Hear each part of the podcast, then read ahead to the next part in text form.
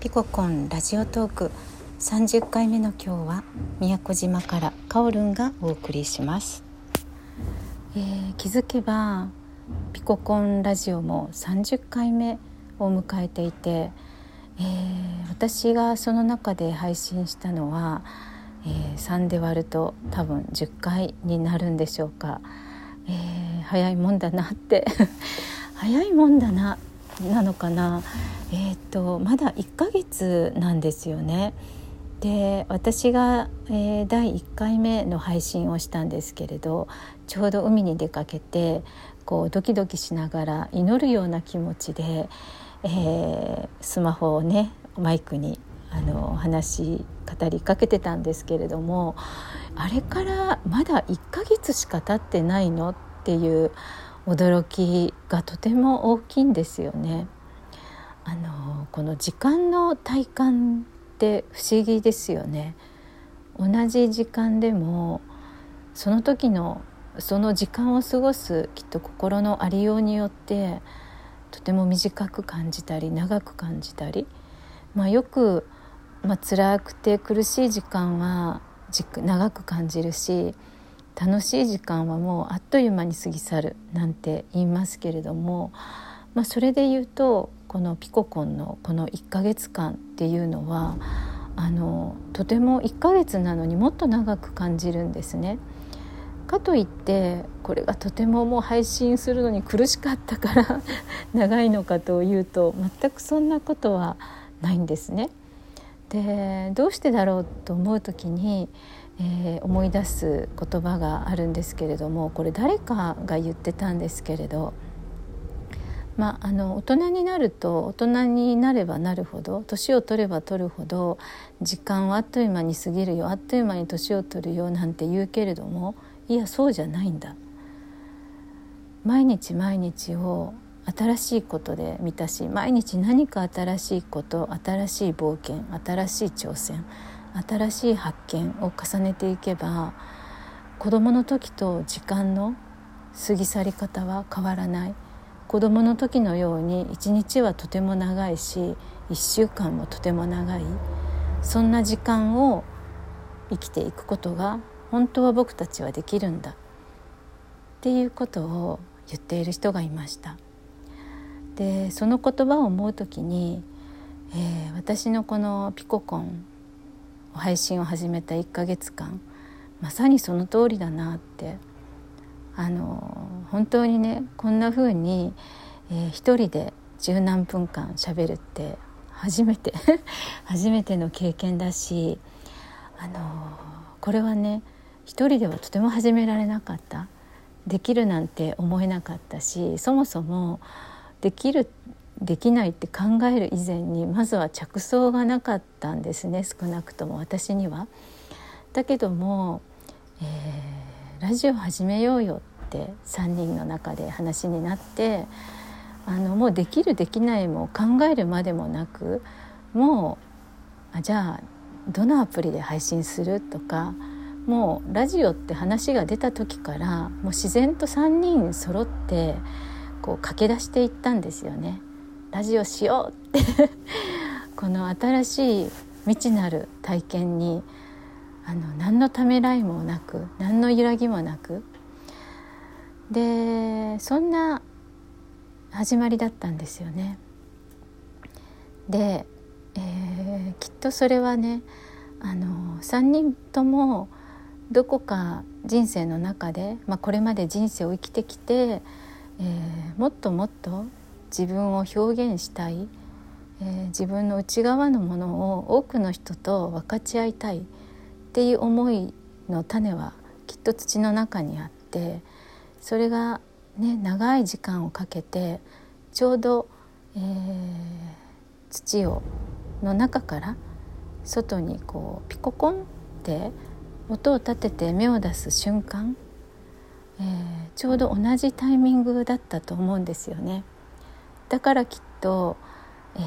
3人揃ってこう駆け出して、えー、1人だったらちょっと尻込みしたようなことも、えー、3人だからこそねこんな風な、えー、表現の場を、えー、切り開いていくことができたんだなって。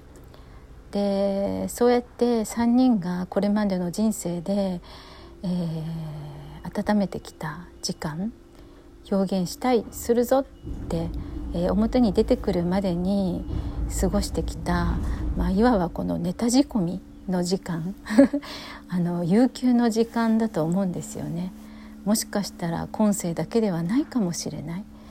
でその悠久の時間の中で、えー、眠っていたネタがえー、今ね扉が開かれて、えー、それぞれのね、えー、内側から、えー、言葉となって声となって、えー、こうしてね表現して配信されていっている。もしかしたらそんなこれまでの長い長い時間を含めてこの配信がね、えー、成り立って このピココンリレートークが、えー成り立っていってるのかなと。まあそんなね時間の長さも含めてこの1ヶ月間っていうのはきっと私だけでなく、えー、3人にとって1ヶ月と思えないような長くて濃密で深い時間を過ごしているんじゃないかなと。でそして願わくばそのさっきのね誰かが言った言葉のようにあの毎日をどんな小さなことでもいいのであの発見や冒険や挑戦とともに生きていけば気づけばあなんかもう棺桶の中だったとか あれ？人生何もしなきゃあっという間だったなっていうまあそういう人生もそれはそれで私はいいなって思うんだけれどもまたそれとはまた違う何かあの満ち満ちた何か別のもので満ち満ちたようなそんな豊かで悠久の時からなる人生を過ごせるのかなとそんなふうに思いました。で時間ということで言えば、まあ、私はあの仕事一人暮らしだし、えー、仕事もねそんなにこうものすごいねあのなんだノルマがあったりとか残業があったりとか、まあ、そういうような仕事はしていないので、まあ、あのどちらかというとというとかなりというかかなりあの時間をにあのたくさんある ちょっと手に余るぐらいの時間の中で私は生活をこれまでしてきてるんですけれどもあの実は今日あの一緒にランチをした長年の友人はあの私とは真逆で本当に会うといつもとても忙しそうなんですね。で彼女は3児の母でで農家の奥さんでもありえパートナーは農家でありそしてまたあのフラ教室の主催をしていろいろな表現活動を行うとともに、えー、子育てそしてまた、えー、彼女の暮らすちょっと過疎化している。だけれども海や自然や人とのつながりがとても濃密にあるあの素晴らしい地域をより良くしていこうという、まあ、そういったあの市民としてのあの活動もとても活発に行っていてあの私は彼女を見るといつも本当に惚れ惚れとするんですね。あの時間がない本当に忙しいと言うけれどもその目にはとてもうーんなんか真実の光がいつも失われていなくって忙しいけれども忙殺はされていなくってあの彼女忙しい彼女を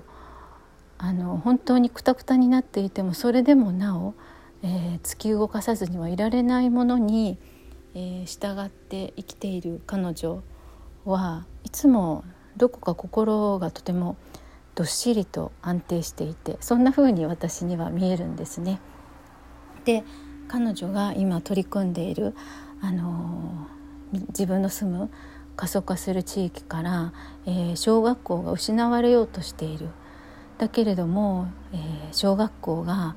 えその小さな部落にあるっていうことがどれほどこの地域の愛やつながりや結びつき人同士の結びつきを、えー、保ち育んでいく上でどれだけ大事かっていうことをまあ、彼女はね市長や教育長に、えー、説明したりしながら、えー、ここにその地にあの豊かな教育を提供できる学校を、えー、作り上げることで、えー、島内のみならず島外からも、えー、人や家族をね呼び込んでいけるような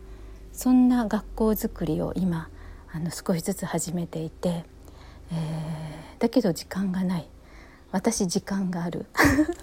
だから彼女のために私もじゃあクラウドファンディングのちょっと手続きを調べてみるねとか、えー、そんな話を今日はしていました。えー、あの時間をね私も、えー、何か自分が真実と思えるものに使って、え、冒険や発見をしながら人生歩んでいきたいななんて改めて思った今日でした、え、それでは今日も聞いてくださってありがとうございました。